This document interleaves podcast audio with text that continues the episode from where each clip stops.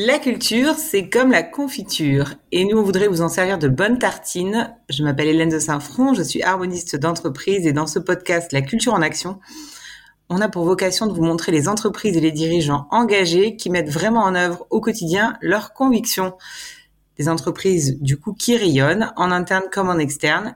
Et ces pépites qu'on a la chance de, de rencontrer, on veut vous les présenter. Alors aujourd'hui, j'ai la chance d'avoir avec moi Frédéric Lanier, le CEO et fondateur de Pentalog. Pentalog, c'est une plateforme de services agiles qui met à disposition de ses clients des équipes d'ingénieurs et de développeurs de classe mondiale. Euh, une entreprise qui a connu une très belle croissance et qui continue et dont va nous parler Frédéric. Alors Frédéric aujourd'hui, il arbore fièrement son t-shirt qui ne tente rien, dort bien. Euh, et il va, avec euh, sa parole spontanée et authentique, euh, nous partager un certain nombre de, de ses convictions et de l'histoire de son entreprise. Merci d'être avec nous. Merci pour cette introduction. Bonjour Hélène, bonjour à tous. Alors, première question, évidemment, bah, pour, pour te présenter, on va commencer par une, une, métaphore. Alors, le pentalogue, c'est une, une, figure géométrique. Hein. Si tu devais être une science, tu serais laquelle et pourquoi? Je serais une science euh, très expérimentale, euh, euh, basée sur la découverte, plus que sur les théorèmes et, euh, les axiomes. je serais sans doute, j'essaierais d'être d'être la science de l'agilité, par exemple. Disons la science des organisations. Voilà, je serais la science des organisations. Science des organisations, organizational science, une science qui a le vent en poupe en ce moment. Euh, alors justement, avant qu'on parle de, de l'organisation, est-ce que tu peux nous raconter euh, en quelques mots bah, ton parcours et puis la, la genèse de, de Pentalogue et du coup son évolution au fil des années? Parce que là, vous arrivez à, à l'âge très mature de presque 30 ans d'existence. Ouais, ouais, c'est, bah, écoute, oui, c'est un parcours qui a l'inconvénient d'être trop long déjà, euh, sans se sentir, sans se sentir nécessairement vieux. Mais ça, faut dire que ça a démarré alors qu'on était encore étudiant. Euh, mais quatre cofondateurs et moi. Le Pentalogue venait du, du fait qu'on était euh, qu'on était cinq au départ, tout simplement. Euh, et, euh, et, et, alors qu'effectivement l'entreprise a, a, connu tout le long de, de, sa vie une croissance organique, je crois qu'on a fait un exercice historiquement en, en contraction. je crois que c'était c'était après l'année 99. En fait, dans l'année 99, on avait eu un, euh, notre siège avait été détruit par la fameuse tempête du 26 décembre 99 et ça nous a mis mmh, vieux couler à les oreilles. Et c'est la seule année où on a été en, en contraction euh, de, de, du chiffre d'affaires. Euh, toutes les autres ont été des années de croissance, croissance euh, presque toute organique ou euh, en presque totalité organique, c'est-à-dire que le, les acquisitions ont joué un rôle relativement faible à l'intérieur de ça.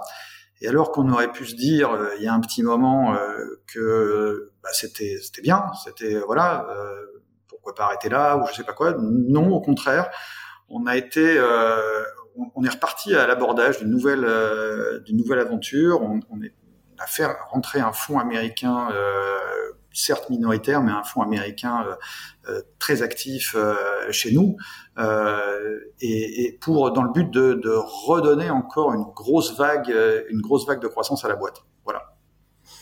Et alors justement, qu'est-ce qui, selon toi, bah, explique bah, cette longévité, cette longévité, puis surtout cette constance de votre croissance, et, pourquoi aussi décider maintenant de redonner un coup d'accélération?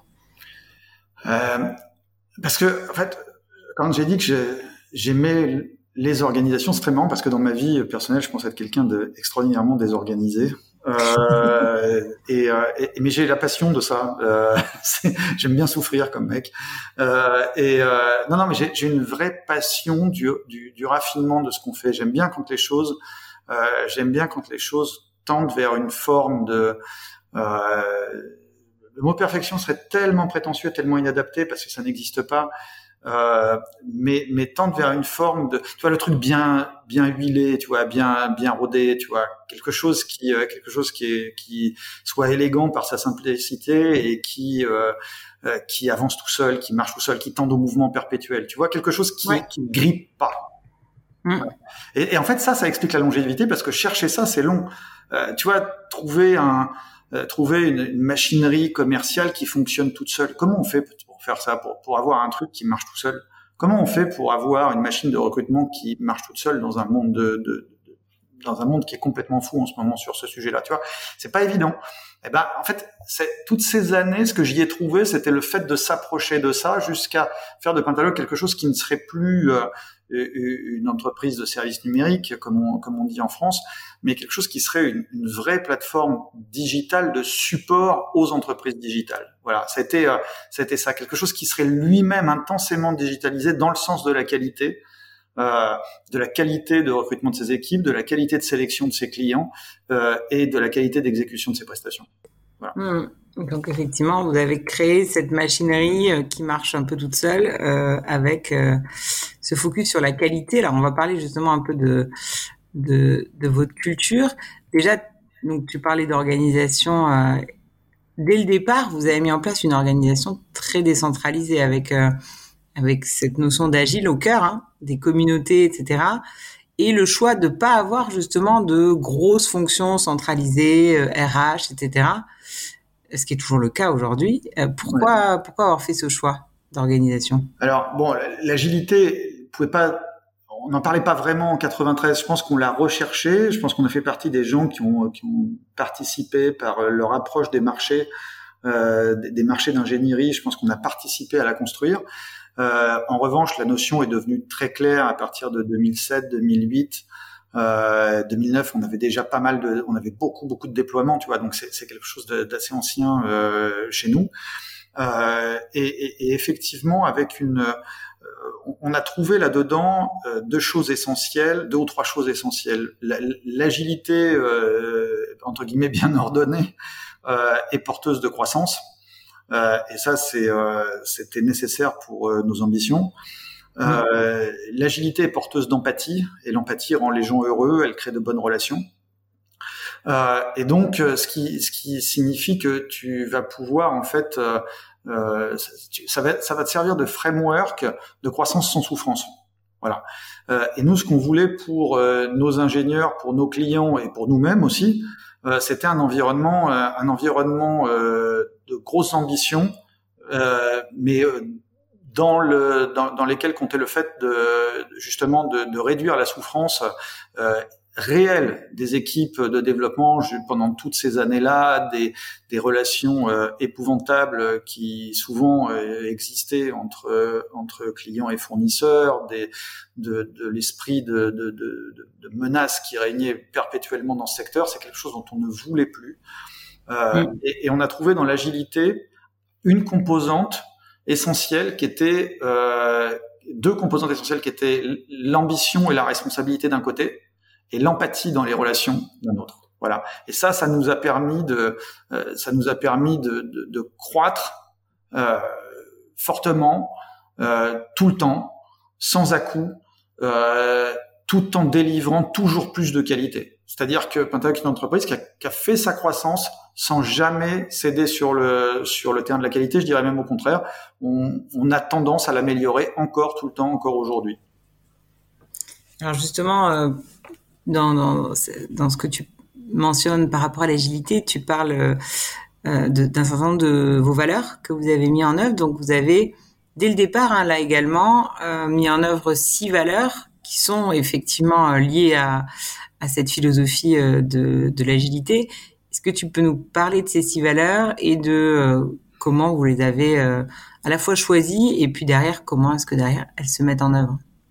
Je pense que le, les notions de, les notions de, d'entreprise euh, sont pas celles que les patrons décident, sont celles que les salariés ressentent au quotidien et que les clients ressentent. C'est-à-dire, ce sont eux les vrais destinataires de, de des décisions euh, qui sont prises par euh, les managers et les boards des entreprises, et c'est eux qui doivent dire si ces valeurs sont atteintes euh, ou non. Mais effectivement, euh, si je prends par exemple euh, transparence, euh, transparence, je peux le mettre en parallèle de, empathie, par exemple. Ça, je trouve que c'est très très intéressant de faire ça, de fonctionner par couple de valeurs, parce qu'en fait, la, la, transparence peut, peut, peut potentiellement faire mal, sauf si elle vient dans l'empathie. Tu vois. Mm. Euh, et donc je pense que euh, je pense, je pense qu'effectivement euh, idem euh, euh, idem sur sur l'honnêteté par exemple que tu pourrais mettre en face d'une valeur du genre ambition par exemple. L'ambition est une valeur seule, elle est catastrophique. pondérée par par l'honnêteté, ça devient formidable. L'honnêteté tout seul, ça pourrait peut-être être insuffisant. Voilà. Donc mm donc on, on, essaye de on essaye de fonctionner euh, de fonctionner comme ça et de faire en sorte que ces valeurs soient des euh, euh en fait des, des drivers euh, des, drivers de, la croissance pour pour nous-mêmes et pour les gens qui composent qui composent cette entreprise parce qu'on a on a des besoins qui sont qui sont vraiment très élevés tu vois en ce moment dans un marché un peu foufou on, on doit recruter pour nous-mêmes ou pour nos clients environ une centaine de personnes par mois, du top niveau comme tu l'as dit, on, on, prétend qu'à délivrer du top. Euh, en gros, euh, leads des, euh, des, des, des, 5% des meilleurs ingénieurs développeurs du monde euh, doit, doit se retrouver, doit être à l'aise dans, euh, dans Pentalog, tant par les types de projets qu'on leur donnera que euh, que par les collègues qu'ils auront, que par les clients auxquels ils, ils, ils parleront. Et, et ça, tu ne l'obtiens que dans le respect euh, que dans le respect de, de, ce qui est vraiment important pour toi et, et que tu que tu fais ressentir. Et, et tu as dit, euh, tu as tu as parlé du cadre en, en, disant euh, tout à l'heure et j'ai pas j'ai pas répondu, je m'en souviens sur le euh, sur le pourquoi toujours pas de pas de DRH dans cette entreprise. Eh bien parce que justement on aime bien que on aime bien que les valeurs, que l'esprit lean, que l'esprit agile que l'empathie remplace entre guillemets le besoin de fonction RH. C'est-à-dire que, euh, que quelque part on trouve ça dans l'air que l'on respire. Euh, que d'abord les relations soient bonnes entre les gens, que d'abord les projets soient intéressants, euh, que euh, leur accomplissement soit euh, soit, soit euh, qu'on leur donne le tempo par, par la célébration des succès, des différentes étapes. Et, euh, et, et, je pense que c'est euh, que dans ce cas-là, il y a beaucoup beaucoup moins besoin de créer des cadres, de faire de faire beaucoup beaucoup de communication et tam tam RH. Euh, voilà, je suis pas très, euh, je suis pas très soirée, cuisine.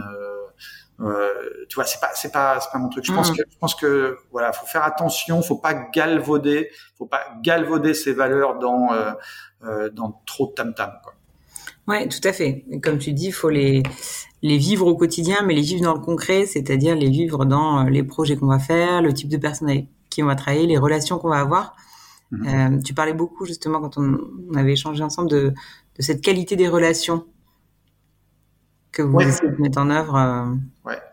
Ouais, tout à fait. Quand tu demandes, en fait, quand, quand tu regardes ce que les gens aiment dans, dans ce, qui, ce qui les intéresse dans, euh, dans une entreprise, pourquoi, euh, pourquoi ils, ils iraient dedans, pourquoi ils y resteraient, en fait, ils vont évidemment te parler de, de, de la rémunération, et ceux qui t'en parleront pas sont des coquins qui, euh, qui veulent faire bien. Euh, la rémunération est, est, bien sûr un facteur déterminant, mais le, mais la suite, c'est, mais la suite, c'est en fait l'intérêt de ce qu'ils font euh, l'intérêt des, des, des, projets auxquels ils participent. Euh, la suite, c'est la qualité des relations dans l'entreprise et, euh, et, et, le, et le point sur euh, leur capacité à grandir dans cet environnement. le reste, le, le reste, c'est, vraiment du nice, nice to have, tu vois. C'est vraiment après quoi. L'essentiel, c'est ça. Si t'atteins pas ça, je vois pas pourquoi se, se battre sur le reste. Et effectivement, euh, la relation dans tout ça est clé parce que les environnements de projet sont des, environnements d'inconfort par définition. C'est-à-dire que on, on, décide de faire quelque chose, on décide de faire quelque chose ensemble qui n'existe pas. On va avoir besoin d'un big bang pour faire pour faire exister un truc qui n'existait pas alors que peut-être on faisait autrement pourquoi on continue pas comme avant? Et, et, et ça c'est relativement inconfortable. Et tu vas avoir autour de ce projet des, des, parties prenantes. Il y avait ceux qui avaient pas envie du projet il y avait ceux qui le voyaient autrement. Euh, il y avait ceux qui le voyaient plus ambitieux.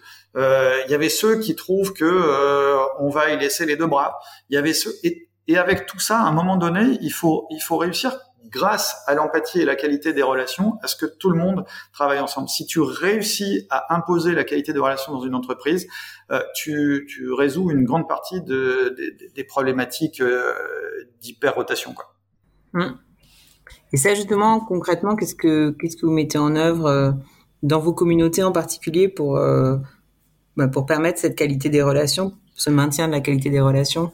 En fait, il faut euh, il faut au moment où tu recrutes les gens, euh, il y a une première partie qui se joue vraiment à ce moment-là. C'est-à-dire que nous, on cherche des gens qui ont trois dimensions.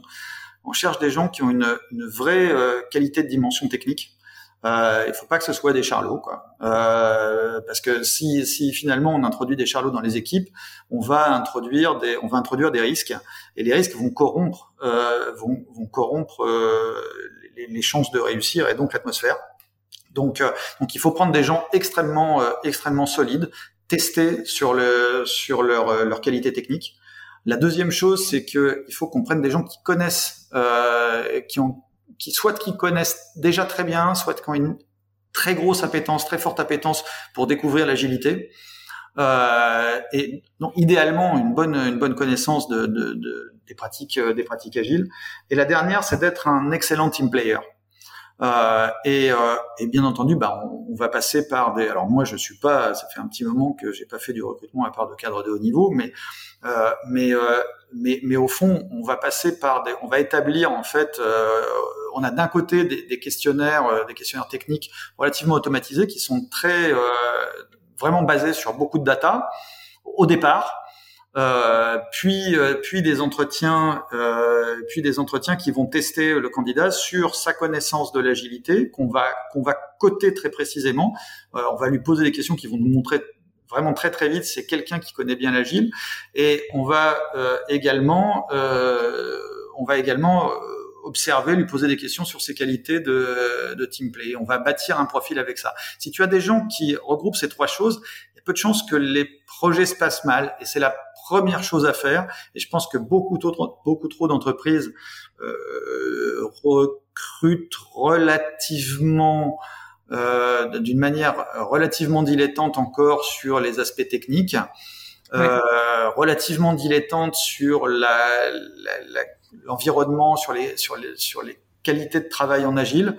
Euh, et, et in fine, et in fine, on a on n'a pas une bonne équipe, quoi. Ça fait pas une bonne équipe. Donc, mm. Je, je sais pas comment te dire. Sur le a posteriori, on fait pas grand chose. Si tu as recruté les bonnes personnes, que tu leur as donné le bon projet, euh, alors bien sûr qu'on les accueille, bien sûr qu'on continue à aller toujours plus loin dans l'agilité. On est très pionnier. Hein. On a toujours été très très très pionnier dans les pays où on est installé. On est souvent vu euh, comme parmi euh, les, les, entreprises les, les, plus agiles qui délivrent euh, qui délivrent vraiment les très bons projets.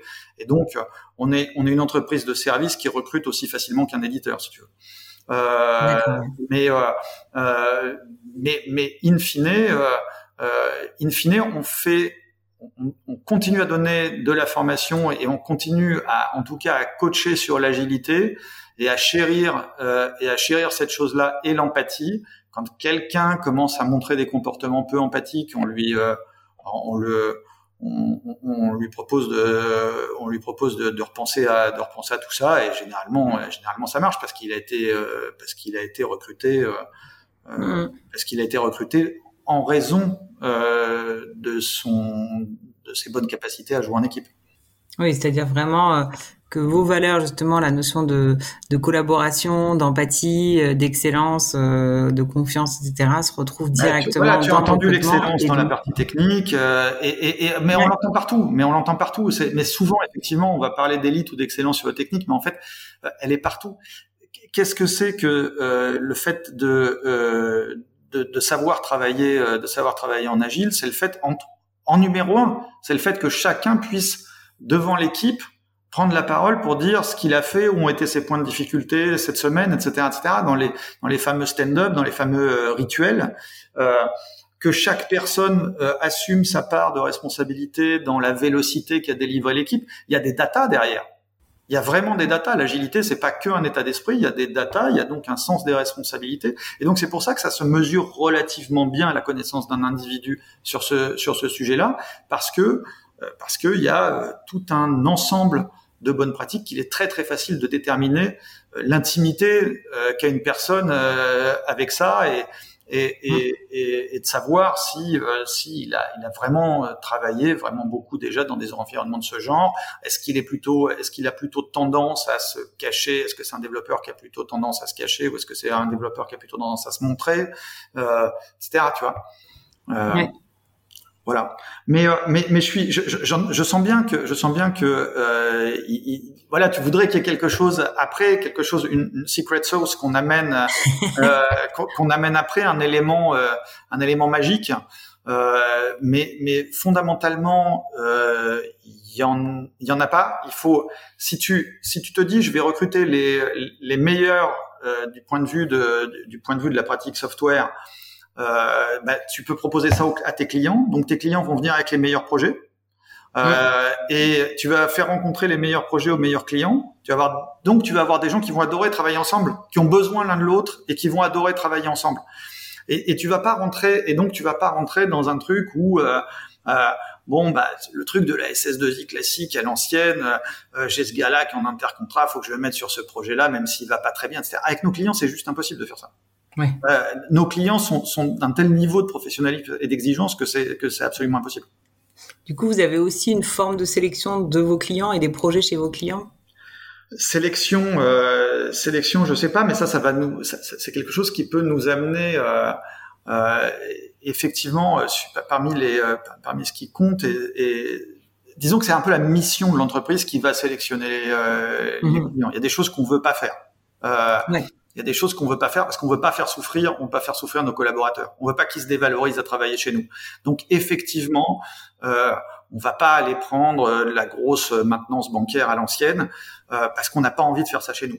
Euh, et euh, on va pas. Euh, on, on, est en fait, on, on a été plus que sur la transformation digitale. On fait de la transformation digitale pour quelques clients, mais on a été nous beaucoup beaucoup plus avec ceux qui étaient les révolutionnaires digitaux, euh, que ce soit des entreprises américaines, que ce soit des entreprises euh, européennes, françaises.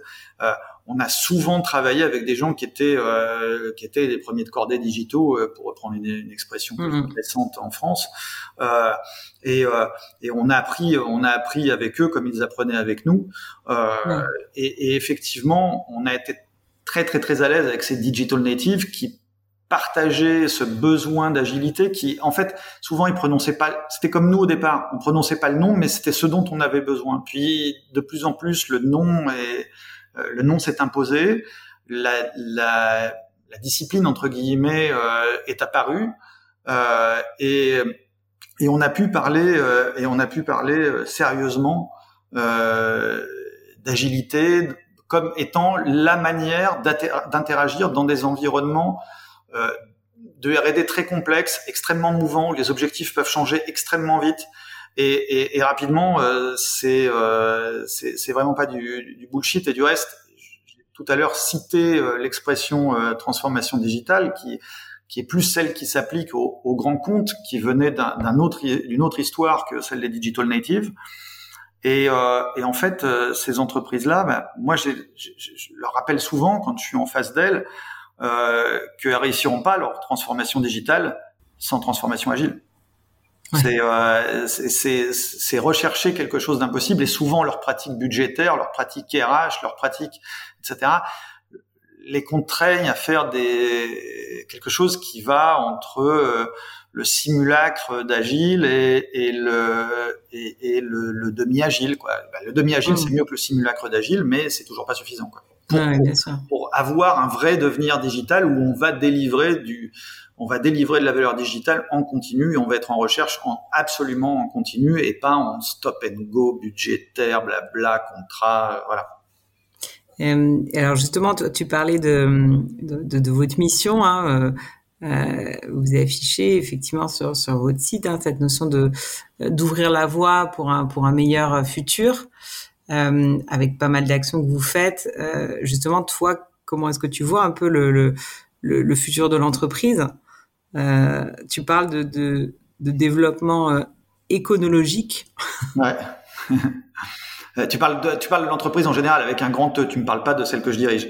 Euh, oui, euh, l'entreprise en général, justement, tu parles de, de, ces entreprises qui, bah, qui sont dans la transformation et justement, bah, où est-ce que selon toi elles doivent, elles, elles doivent aller? Ouais. bon, en fait, euh, c'est plus ou moins vrai selon les cas, mais euh, selon les secteurs. Euh, mais il est évident que ce que nous euh, venons de vivre et vivons encore euh, avec la pandémie a provoqué une accélération digitale sans précédent qui, à mon avis, nous fait rentrer même dans la disruption de l'entreprise. Euh, beaucoup, euh, on, on, dit, a d'abord dit que c'était les équipes digitales qui seraient les plus euh, les plus concernées historiquement par le télétravail et puis les équipes marketing. Euh, puis aujourd'hui, en fait, euh, c'est à peu près toutes les équipes tertiaires et toutes les entreprises tertiaires qui sont potentiellement concernées par par cette disruption. Euh, c'est ma vision des choses. Je comprends bien que je m'engage. J'avais aujourd'hui un, un, un, déjeuner avec quelqu'un qui, qui, dirige une très grande entreprise que, que je respecte énormément euh, et, et qui, qui, me parlait de la nécessité de faire revenir euh, les gens dans les murs. Moi, je crois que les fonctions tertiaires euh, des entreprises, que ce soit de l'ingénierie, du commerce, n'importe quoi, vont tout simplement décider aujourd'hui, parce que pour faire, euh, en ce moment, on, on, on, se réveille un peu, euh, se réveille dans un, dans un monde, enfin on est dans un monde incroyable quand même. Il y a deux ans, c'était euh, pas il y a deux ans, il y a un an et quelques, on savait pas euh, si c'était bientôt le, le, le, collapse économique absolu.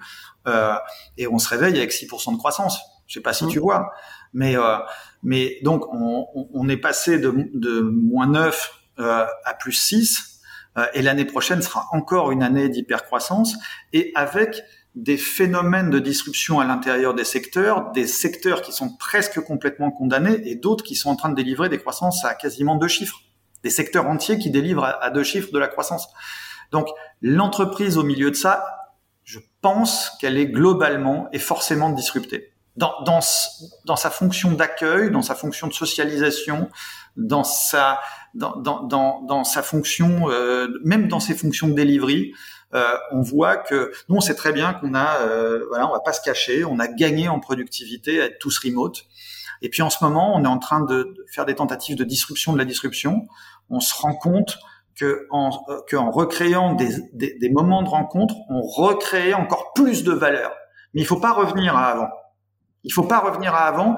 Il faut il faut qu'on tire les enseignements de, de la baffe qu'on a prise et du fait que effectivement, il y a des secteurs qui sont en train de délivrer des croissances à deux chiffres tout entiers et qui doivent être inspirants pour tout le monde. Euh, et je pense que ça, ça s'appelle, euh, ça s'appelle euh, soit une, euh, c'est soit la fin en fait d'une révolution industrielle, c'est-à-dire que la révolution digitale avait commencé il y a longtemps, mais la productivité digitale n'en finissait pas d'arriver, et d'un seul coup, en un an, elle arrivée tout d'un coup. Ouais les économistes voient ça. Hein. Ce que je dis là, les économistes disent ça. Mhm. Euh, et, euh, et puis d'un autre et puis d'un autre côté, il y a cette, cette évidence, euh, cette évidence que si moi je veux faire revenir tous mes collaborateurs, alors que on a étudié le fait, par exemple, tu parlais d'excellence, de la valeur d'excellence, on a étudié le fait que plus des collaborateurs étaient étaient excellents, et plus ils avaient d'appétence pour le work from home et work from everywhere. Tu vois? Ouais. Et donc, euh, et donc, c'est euh, quand, quand, tu reposes là-dessus, et, et, en ce moment, en fait, tout le monde repose là-dessus. L'entreprise, l'entreprise en risque de disruption, elle repose sur ces gens excellents. C'est ces gens excellents qui peuvent bâtir l'architecture de cette nouvelle entreprise. Donc, je mm-hmm. pense qu'on a euh, euh on, est dans un moment de, très très très très grand changement pour les entreprises. Peut-être, euh, je sais pas, on peut difficilement parler de ce, de ce qui était avant, mais je, pense que c'est c'est encore plus fort que l'email et le browser, tu vois, ce qui s'est passé. Euh, et je pense donc que ça nous ramène euh, plutôt au moment du commencement du Fordisme ou des choses comme ça. Mm-hmm. Je vois ça aussi violent que ça. Ah ouais, donc une, une, révolution effectivement très profonde. Euh, alors ce qui est intéressant, c'est que là tu parles de, de la notion de, de, disruption plutôt dans, dans le mode d'organisation, le mode de travail, le, la, transition digitale, la transformation digitale. Euh, et par ailleurs, vous, vous avez aussi un, une forme d'engagement sociétal assez fort. Euh, paradoxalement, même si vous n'êtes pas effectivement avec un énorme bureau, une assise physique très présente dans un endroit, vous avez dans chaque communauté et dans les communautés virtuelles aussi des formes d'engagement assez fortes. avec bah, le partage de votre connaissance, de du, oui, c'est beaucoup nos équipes qui le qui le décident et qu'on soutient justement, c'est-à-dire qu'en fait, leurs formes dans, les formes d'engagement du groupe sont, sont beaucoup le résultat de euh, d'initiatives euh, d'initiatives locales. On a des régions où on est euh, où on est plus ou moins présent et où effectivement, alors on est effectivement très très présent dans l'éducation dans des dans des zones dans des zones un peu un peu difficiles de l'Europe. en particulier, on, effectivement, on, va aider, on va aider des, des jeunes à, à, avoir un accès accéléré euh, à, on va dire, à, tout ce qui est l'univers euh, de la création digitale.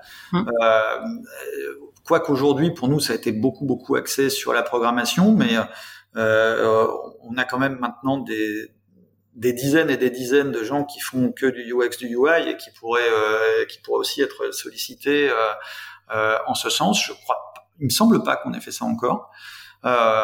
Mais, euh, mais c'est un sujet. Mais on a, on a également des collaborations. On a également beaucoup de collaborations à, à caractère plus médical euh, dans des dans des zones pareilles où euh, euh tu sais, on, nous, on, on, a beaucoup été euh, chercher des, des, des, développeurs excellents euh, en Europe de l'Est. Et l'Europe de l'Est, c'est un monde, c'est un monde extraordinairement particulier aujourd'hui. C'est justement sur le plan de la création digitale, c'est parmi ce qui se fait de mieux au monde. Hein. Faut, faut, hmm. euh, faut quand même le dire. On est, on est surpris du nombre euh, euh d'unicornes créés par, euh, par les pays de l'Est. La, la, la, plus grosse d'Europe euh, et, justement roumaine a été justement créée en Roumanie. Aujourd'hui, je parle de UiPath. Et, et, et, donc, et en même temps, tu, dans ces pays-là, tu as, euh, on n'a pas créé d'hôpitaux, par exemple, euh, dans ce pays qui est la Roumanie depuis 1989, depuis la Révolution. Et c'est fou, hein. Euh, et donc, donc ça veut dire que il y a, y a, des choses qu'il faut aider. Ce sont des pays qui ont un degré de, un degré de justement, par exemple, de, de, de savoir-faire digital qui est incroyable et, et qui peinent. Et, et, et, pour certains, ils peinent, pour presque tous en fait, ils peinent à se construire des, des vraies infrastructures. Donc, euh, ce qui fait qu'il faut aider les systèmes tout le temps. Voilà. Euh, donc, euh, donc effectivement, on participe, on participe à des choses comme ça.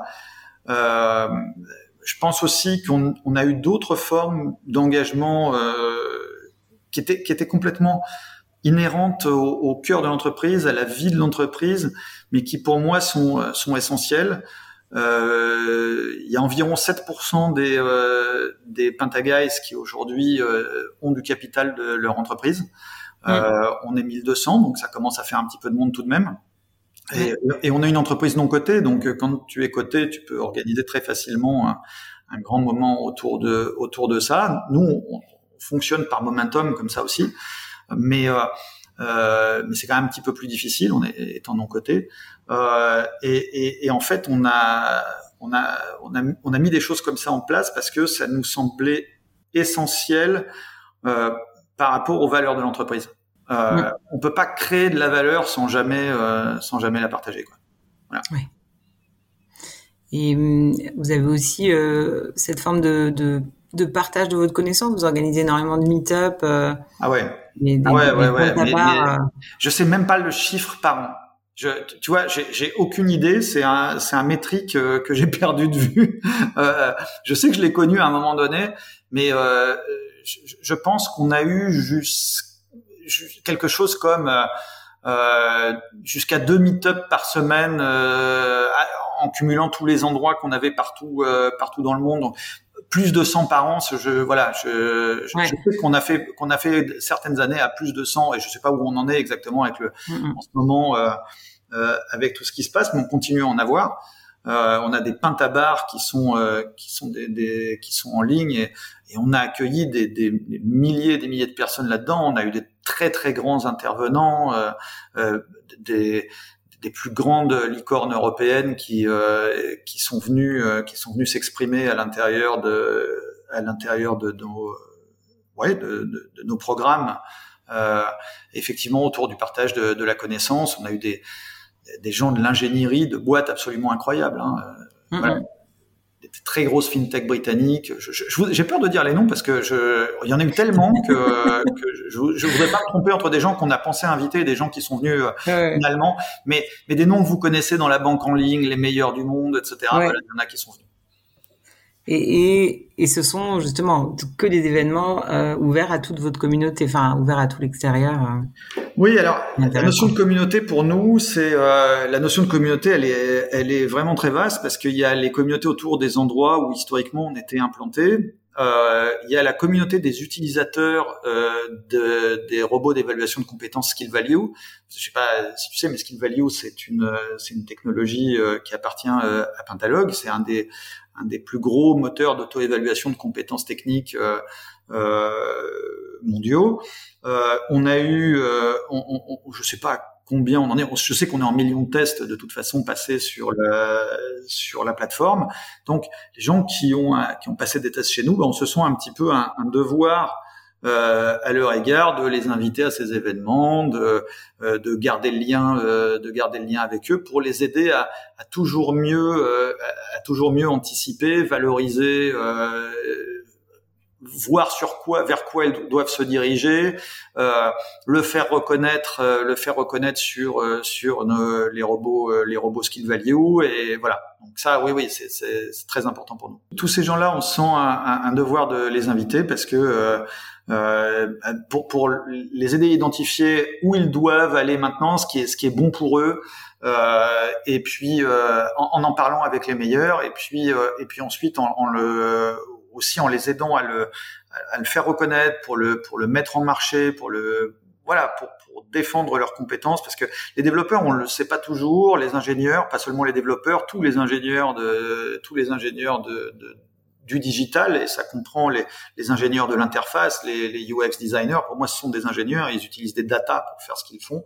Tous ces gens aujourd'hui, euh, il est difficile d'imaginer à quel point ils travaillent ils travaillent aujourd'hui. Peut-être qu'on peut les voir comme des privilégiés mm. du, du, dans le sens où ils font partie des gens qui euh, euh, qui, qui, surfent sur le, le haut des tendances euh, à l'augmentation des salaires. Mais en même temps, il y a très très peu de communautés professionnelles qui travaillent autant à la construction de sa valeur.